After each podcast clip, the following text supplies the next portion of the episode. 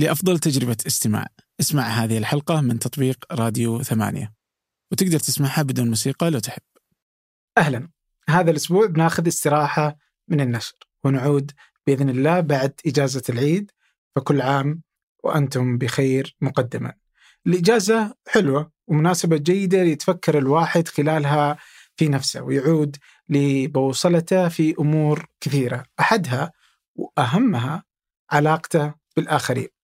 والعلاقات موضوع تكلمنا كثير آه، في فنجان وغيره من منتجات ثمانية ولكن في حلقة من بودكاست آخر بودكاست آدم. هذه الحلقة تناولت جانبا مختلفا من العلاقات جانب العلاقات الهامشية العلاقات اللي ما نوليها أي اهتمام. مثل علاقتك بصاحب بقالة حارتكم أو حلاقك المفضل أو شخص صادفته في الطيارة كيف تؤثر هذه العلاقات على حياتنا وقد إيش الفرص فيها. في تجربة علمية يرويها الدكتور محمد الحاجي آه يقول أو تقول هذه التجربة أن كل شخصين عشوائيين بينهم ستة أشخاص بس. يعني فرصة وصولك لميسي أو رئيس أي دولة ليست حلما مستبعدا. وهذه التجربة عملت قبل اختراع الإنترنت. فما بالك بقوة الفرصة بعد وجود الإنترنت وشبكات التواصل الاجتماعي. هذه الحلقة أعتقد أنها مهمة لأي شخص مهتم برفع جودة علاقاته وحياته أو مثلي يحب يسمع الأبو آدم دكتور محمد ويستمع بأي طرح وحديث له. وقبل أن أترككم معها لا تنسوا مشاركتها مع من تعتقدوا أنها تهمه. وكذلك الاشتراك في بودكاست آدم على أي تطبيق بودكاست. أما الآن أترككم مع الحلقة وألقاكم بعد عيد الفطر. في 1999 شركة بكسار الشهيرة لصناعة الأفلام الكرتونية احتاجت لبناء مقر جديد. رئيسها التنفيذي وقتها كانت عنده فكرة خلاقة وفريدة من نوعها. طلب من المصممين أن يكون هناك مبنى رئيسي واسع وفسيح ولكن بشرط واحد بدون أي حواجز في المنتصف.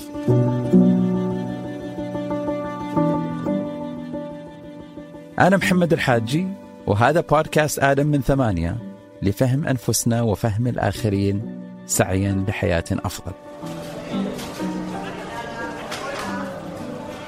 تخيل معي مبنى مفرغ تماما في المنتصف وسقفه مرتفع كأنك داخل مسجد كبير بلا أعمدة.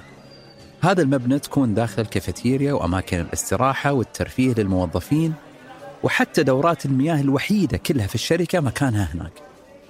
هذه الفكرة اللي طلبها ستيف جوبز ما غيره حق أبل طلبها من المصمم المعماري وناقشها في مذكراته الشخصية الشهيرة. طيب لماذا أصر جوبز على هذا التصميم؟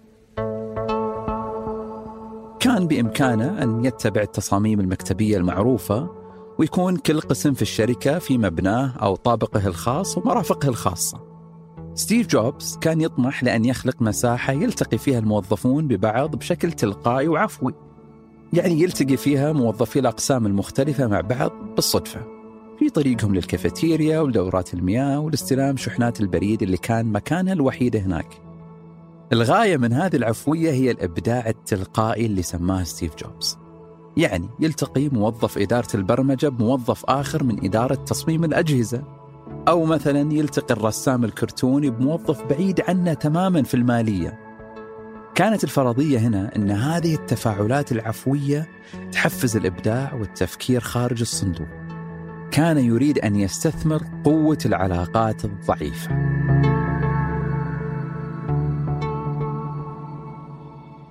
لما نتكلم عن العلاقات ولا نذكر كلمة علاقة فأول شيء يخطر ببالنا هي علاقاتنا مع الأشياء المهمة في حياتنا، عائلتنا، أصدقائنا وزملائنا في القسم. وهذه علاقات قوية وتعتبر مؤثرة بشكل كبير على حياتنا. من فرص نجاتنا إلى تحديد ذوقنا في الموسيقى.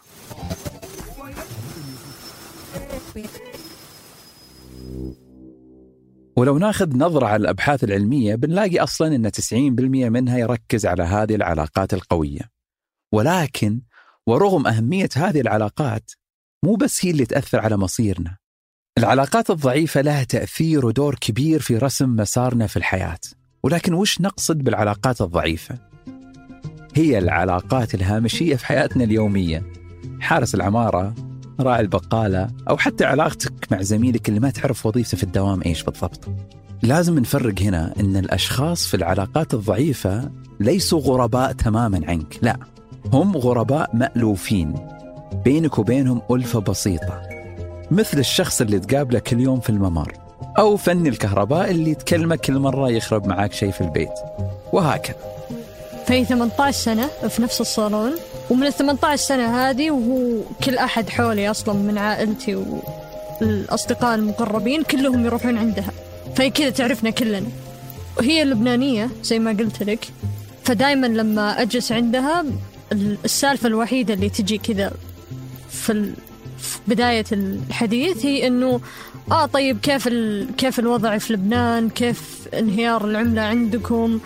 المثير في الاهتمام في الموضوع إنه قبل شهرين قدرت إنها تروح أول إجازة لها في لبنان من بعد خمس سنوات. فطول الشهرين هذه أنا كذا جالسة وقاعدة أقول أنا أنتظر فلانة ترجع عشان تقص شعري ما أقدر أروح أقص عند أحد ثاني غيرها.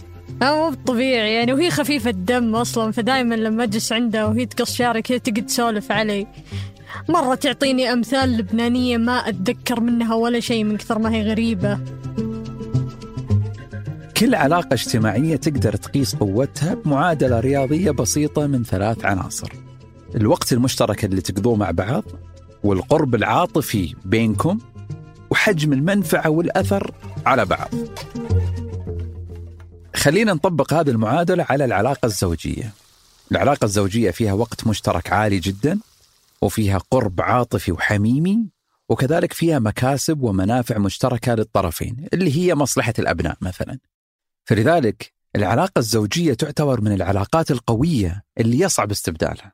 ولكن زميلك في العمل صح تقضون مع بعض ثمان أو أحيانا عشر ساعات ولكن قد لا يكون هناك قرب عاطفي وجداني بينكم فبالتالي معادلة القوة ستكون أقل قيمة من العلاقة الزوجية.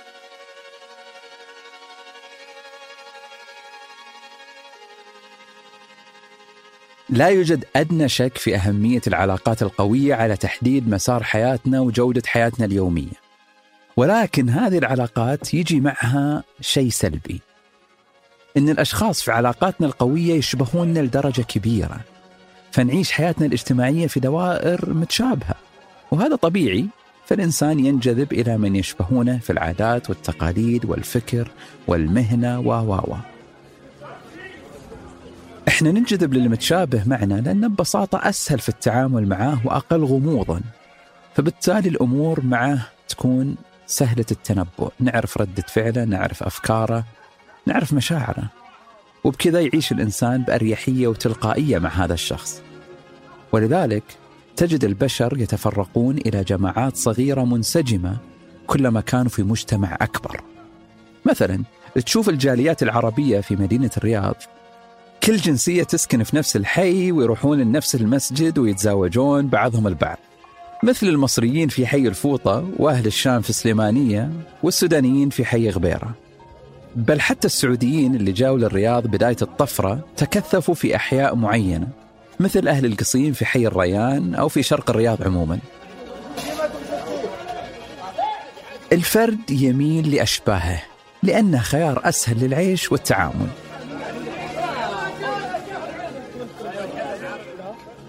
هذه النزعة نحو التشابه رغم ميزاتها ومكاسبها إلا أنها تحرمنا الكثير من الفرص وتقيد حياتنا في خيارات محصورة فرص الزواج، فرص العمل، فرص الصداقات بل حتى ثقافيا ومعرفيا وسلوكيا.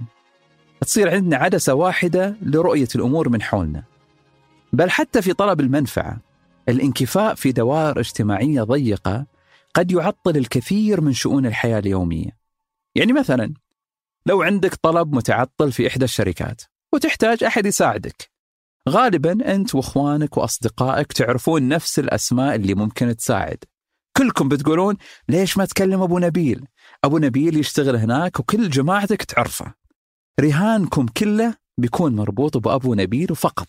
لكن لو كانت عندك علاقات ضعيفة منتشرة بشكل جيد بتشوف تنوع هائل من المعلومات والخيارات اللي ممكن تعينك في أمورك.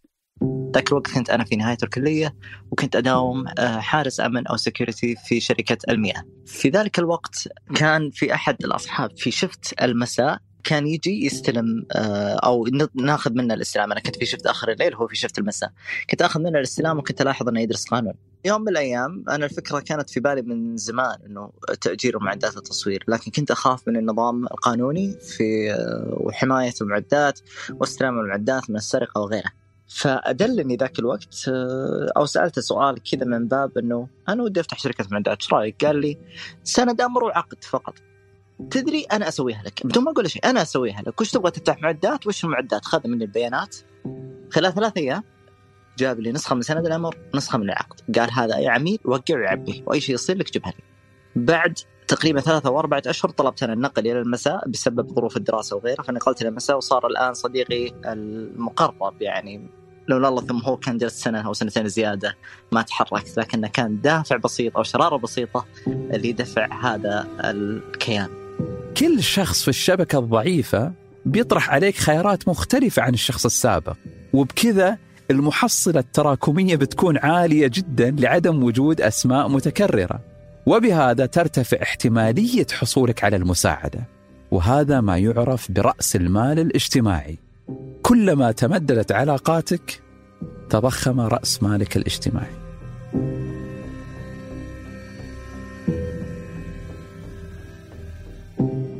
أول ظهور لمصطلح العلاقات الضعيفة كان في ورقة علمية منشورة في السبعينات الميلادية من أحد أهم علماء الاجتماع حينها وكان عنوانها قوة العلاقات الضعيفة وفيها شرح المفهوم بطريقة حسابية مستفيضة واستشهد بدراسته حول طرق التوظيف في مدينته في بوسطن في أمريكا. هذه الدراسة بينت أن 84% من الموظفين حصلوا على وظائفهم عن طريق معرفة هامشية يعني علاقة ضعيفة. ومن هذه الدراسة انطلق العالم وغيره في تأسيس خط معرفي جديد في علم الاجتماع يعنى بالعلاقات الضعيفة لأن دورها مصيري في حياتنا. بالمناسبة ينصح بأنك إذا حبيت تنشر خبر بسرعة فانشره بين العلاقات الضعيفة لأن كل علاقة ضعيفة تعتبر جهاز بث لشبكة واسعة من الناس. في المقابل لو نشرت الخبر فقط بين علاقاتك القوية اللي هم الأصدقاء والأهل جهاز البث عندك بيكون محصور داخل شبكة معينة. يعني كل واحد بيبلغ الثاني وبيموت الموضوع بسرعة. انتقال المعلومة داخل الدوائر الاجتماعية يقاس حسابيا ورياضيا في مجال كبير اسمه سوسيومتريك. يعني مثلا أحد الباحثين في هولندا حب يفهم الطريقة اللي يخرج فيها المهاجرون واللاجئون من بلدانهم إلى أوروبا. اتضح أن أهم عنصر في الخطة هو اختيار المهرب الصحيح. أغلب المهاجرين ذكروا أنهم عرفوا عن هذا المهرب عبر العلاقات الضعيفة والمعارف البعيدة. مو عن طريق العائلة أو الأصدقاء المقربين. هذا الانتشار السريع للمعلومة اللي تحقق العلاقات الضعيفة كان برضو له بالغ الأثر في القضاء على مرض الحصبة في النيبال مثلا. النيبال كانت تعتبر من أسوأ الدول في معدلات المرض. هناك كون الناس شبكة ممتدة من المتطوعين اللي وصلوا لكل منزل فوق الهملايا وتحت الهملايا عشان يقدمون اللقاح. كل ذلك عبر معارف وعلاقات ضعيفة توصل المتطوعين بالناس. انتقلت للعمل في مدينة أخرى فكانت هذه أول تجربة لي للعمل في مدينة أخرى بعيدا عن الأهل والاستقلال و معي أخوي اللي أصغر مني. فخلال رحلة البحث ما أعرف الأحياء ما أعرف أي شيء في هذه المدينة. في رجال الله يذكره بالخير رحنا نشوف عمارته وما اتفقنا على العمارة. كانت أكبر من اللي إحنا نحتاجه ولا هي مناسبة. فسألنا سؤال بسيط. قلت له يا عم أنا بسألك بس يعني لو تتكرم تعلمني أفضل الأسواق الموجودة هنا. المحلات وين يتوجهون الناس بالعادة؟ أنا ما أبي أروح المجمعات الكبيرة. رد علي قال لي ما أنا ما أعرف صراحة. إلى هنا توقعت بأن علاقة التواصل بيننا وبينه انتهت لكن تفاجأت بعد ساعتين برسالة تحمل مواقع location ات في Google Map لأفضل الأسواق سواء أسواق الملابس أماكن سياحية آه، أحياء أرقى الأحياء الموجودة. فقال بما أن عمركم صغير كذا أفضل الأحياء وأمنها لكم في هذه المدينة وهذا وهذا وهذا راح تكون مناسبة لكم. في حال جاكم أي استفسار أو أي سؤال اسألوني. بعد أسبوع من البحث رجع نفس الرجل أرسل أنا ما أبي منكم أي مصلحة ولا لي أي غاية ولا تسيئوا فهمي بس أبي أطمن. لقيتوا شقة أو ما لقيتوا ولو ما لقيتوا ترى شقتي محفوظة لكم إلين ما تلقون الشقة اللي تعجبكم. فقلت له كثر خيرك والله أنا لقيت شقة. قال هذا رقمي عندكم وأنا أخوكم الكبير في هذه المدينة.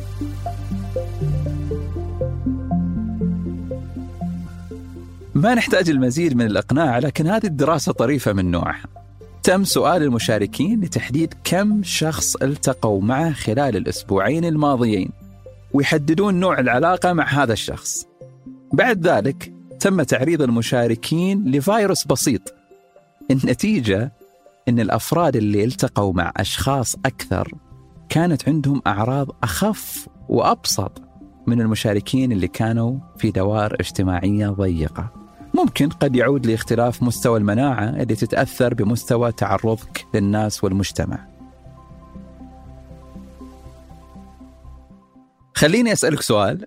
لو أعطيك الآن كتاب وأطلب منك إيصاله لشخص ما يبعد عنك مسافات طويلة داخل السعودية كم شخص تتوقع بتحتاج توصل له الكتاب لأجل أن يصل لهذا الشخص؟ هذا بالضبط اللي حصل في تجربة العالم الصغير قبل خمسين سنة. مع انتشار التقنية وقتها بدأ علماء الاجتماع في التفكير بتركيبة المجتمع وكيف يرتبط الناس بعضهم البعض. فولدت فكرة التجارب العلمية لقياس المسافات الاجتماعية بين الأفراد. يعني كم شخص يفصل بين فلان وفلان. تم حساب هذا الرقم عن طريق تجربة علمية مثل اللي ذكرناها قبل شوي. سلموا رسالة ورقية لأحد وأعطوه اسم شخص غريب في مدينة ثانية وبعيدة.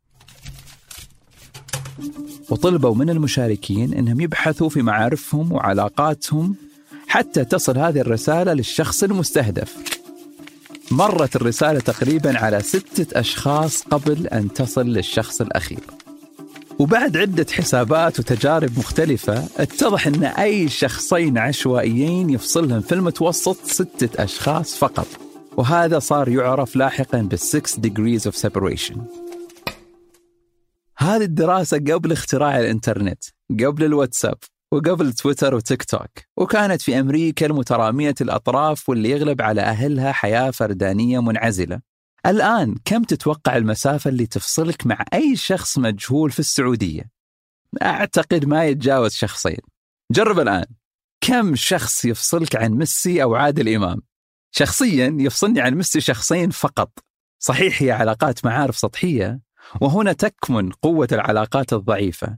أنها وبالرغم من ضعفها إلا أنها جسور رائعة توصل الأفراد لغاياتهم. أعتقد كيسي أفلك يفصلني عنه كم؟ والله كثير أحس. يعني ما أقدر أصل له بالطريق السريع. لا بس ممكن نوصل لبن أفلك. بن أفلك وصلنا في كيسي كذا أخوه يعني. عبد المجيد عبد الله يلا. آه يمكن شخصين إلى ثلاثة. أحد بيوصلني بمدير أعماله وهو يوصلنا فيه. جوليا روبرتس يمكن أحد في ال MBC بعدين يوصلني بريا بعدين ريا عندها توصلنا فيها. يعني ها يمكن.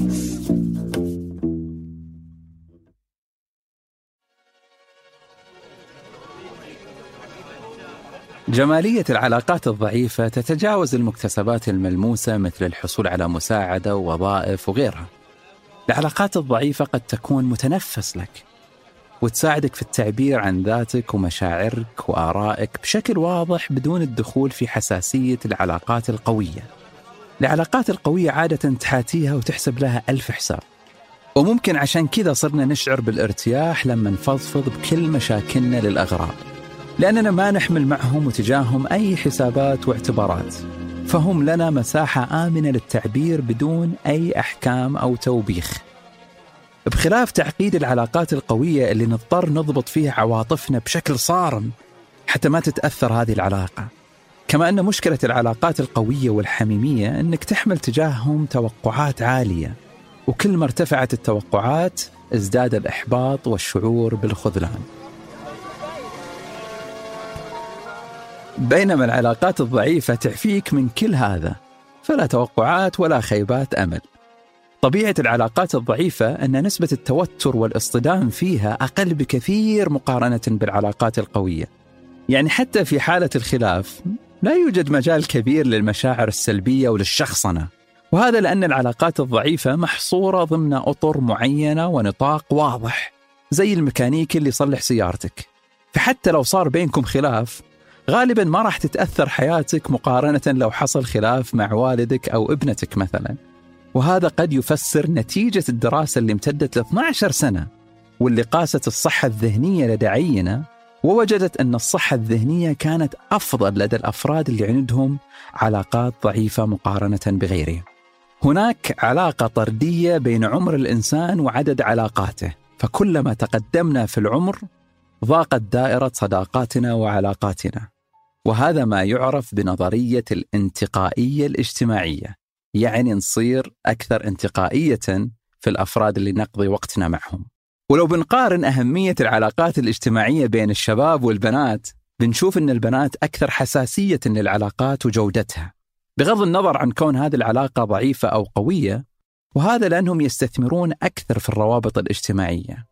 وهذه الروابط لها دور أكثر في حياتهم مقارنة بالشباب. ولأجل ذلك تشوف عند البنات ردود فعل ممكن تكون حساسة تجاه مواقف ممكن الشباب يشوفوها عادية.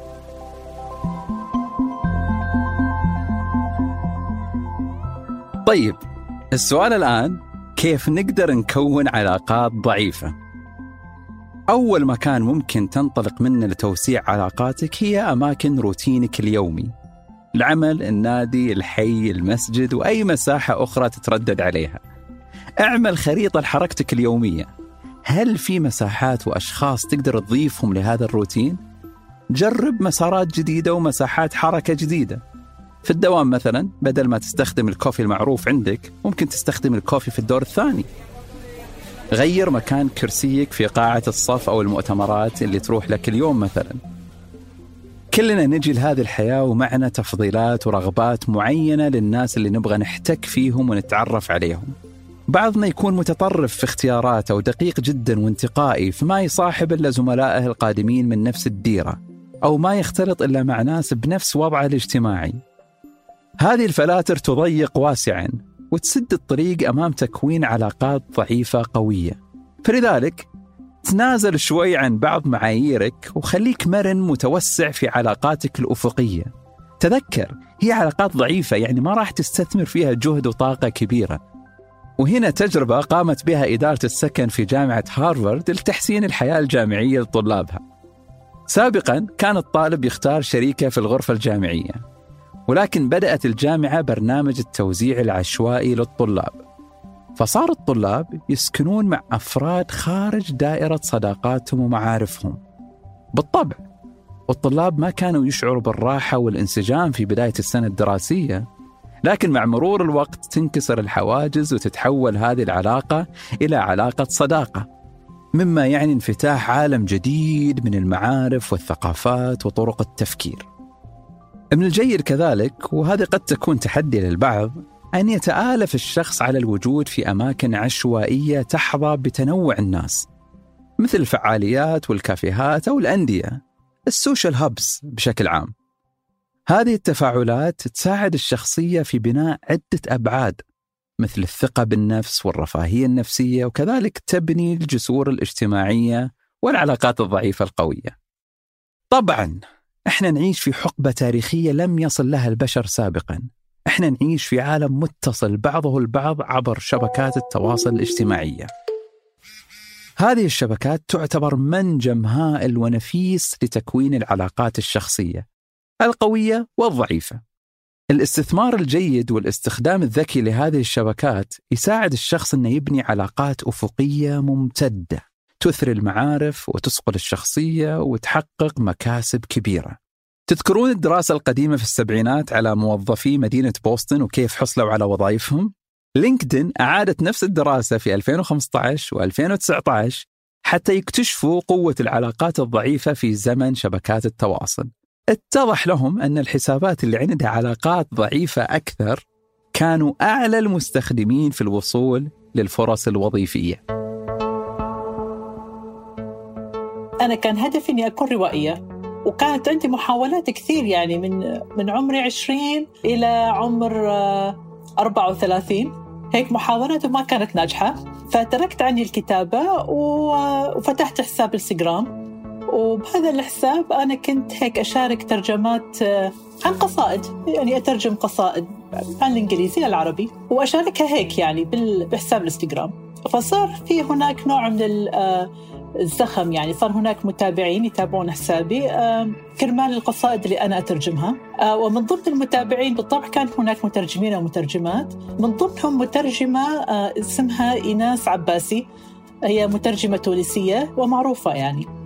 فاللي صار إنه ب 2017 بشهر ثلاثة أتذكرها منيح كان هناك في حساب لمدير دار نشر حط في حسابه الخاص بالإنستغرام. إنه والله إذا في مترجمين آه، آه، حابين إنه يشتغلوا معنا في ترجمة روايات آه، فمرحب بهم حتى إذا ما كان عندهم خبرة. وبتذكر منيح إنه أنا شفت هالبوست وكان حتى بتذكر منيح إنه كان يوم سيء من أيام العمل يعني. كان يوم محبط في الوظيفة وكنت في المكتب ولما شفت ال post أنا already كنت يعني أعيش حالة إحباط وقتها يعني فترة طويلة يعني. فقلت لحالي آه لا ما راح أقدم. ورحت البيت فكنت بالفراش آه نايمة يعني. بعدين أتذكر منيح منيح إن هيك صوت تعرف صوت لما يطلع لك mention آه، بالآيفون؟ تن. فأنا فت شفت يعني شفت الايفون رفعته عن الطاولة وكنت نص نايمة هيك. بعدين شفت إنه ايناس عباسي عملت لي mention على ال post. أنا قلت okay يمكن. يمكن إذا هي شافت إن أنا فيني إنه أنا أقدم راح أقدم. وعلى طول آه كتبت الإيميل لدار النشر آه مدير دار النشر اللي هو already كان حاط ال post عنده. كتبت له قلت له أنا كذا كذا. آه صحيح أنا ما عندي تجربة سابقة بالترجمة الروائية لكن هذا حسابي في الانستغرام. فيك تشوف في كل الترجمات اللي أنا آه، مشاركتها اللي هي عن قصائد شعريه تصدق ما مر ساعة إلا رد علي وقال لي حتى بالإيميل قال لي أنا عارفك إيمان أسعد. وفرحت كثير يقول لما شفت إيناس عباسي إنها هي حاطة مشن باسمك. وعلى طول وافق. قال لي خلص كان هذا بعثنا لك ال PDF تبع الرواية. والعقد وإذا كل شيء okay معاكي وقعيه وبعثي لنا إياه. هيك هيك بظرف بظرف ساعتين ثلاث ساعات. انتقلت من كوني عاجزة تماما تماما عن اختراق الوسط الأدبي بأي طريقة كانت. بظرف ثلاث ساعات فتح لي الباب شرع لأنه من بعدها يعني توالت علي المشاريع الترجمة الروائية ويعني وإلى الآن أنا واصلة ثمان ترجمات.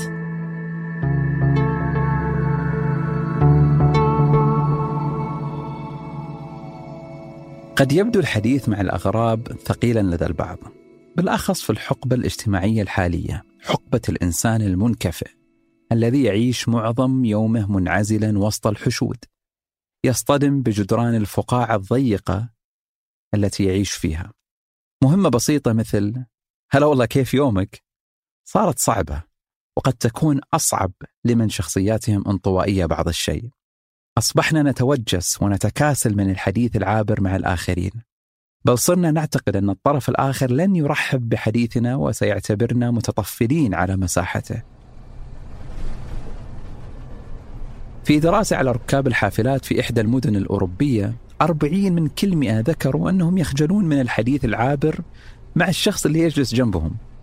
لكن بعد تجربة والطلب منهم ببدء الحديث اتضح لاحقا أن الأغلبية أبدوا سعادتهم من بدء الحديث العشوائي وأن حتى الطرف الآخر كان مرحبا بالكامل بل وسعيدا بهذه المحادثة العابرة.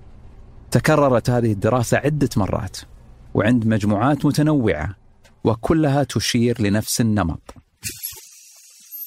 إحنا معنا نزعة مستمرة. وتخوف مزمن من نظرة الآخرين تجاهنا. وهذا الاعتقاد هو اللي يمنعنا ويوقفنا من الحديث مع الآخرين. فيتحول الاعتقاد والوهم إلى سلوك وواقع. هناك مبادرات عالمية لحل مشكلة الإنسان المنكفئ. فهناك مثلا سلسلة قطارات خصصت عربات معينة باسم الحديث العابر. بل هناك مقهى هنا في السعودية يقدم لافتة بسيطة تضعها على طاولتك لتعلن رواد المقهى بأنك مرحبا بالآخرين في جلستك. نعم، هذه اللحظات غالبا لن تغير دوران العالم ولا في قضاياك الكبرى، ولكنها ستصنع فارقا في تلك اللحظات المهدرة والمتكررة في روتين حياتك اليومية. هناك سعادة تنتظرنا في المصعد، في طاولة المقهى، وفي طريقنا للمسجد. اقتنصها فنحن كائنات اجتماعية نسعد بالآخر ونحتفي به رغما من كل الحواجز التي تعيش في أذهاننا.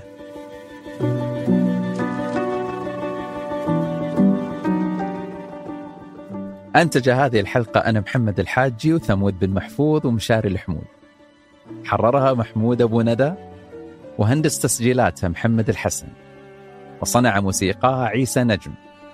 وأشرف على إنتاجها سحر سليمان وأسيل باع عبد الله. شكرا لمن شاركونا قصصهم. لو بالكم ملاحظات أو حابين تقترحون مواضيع للحلقات القادمة راسلونا على بريد البرنامج آدم آت ثمانية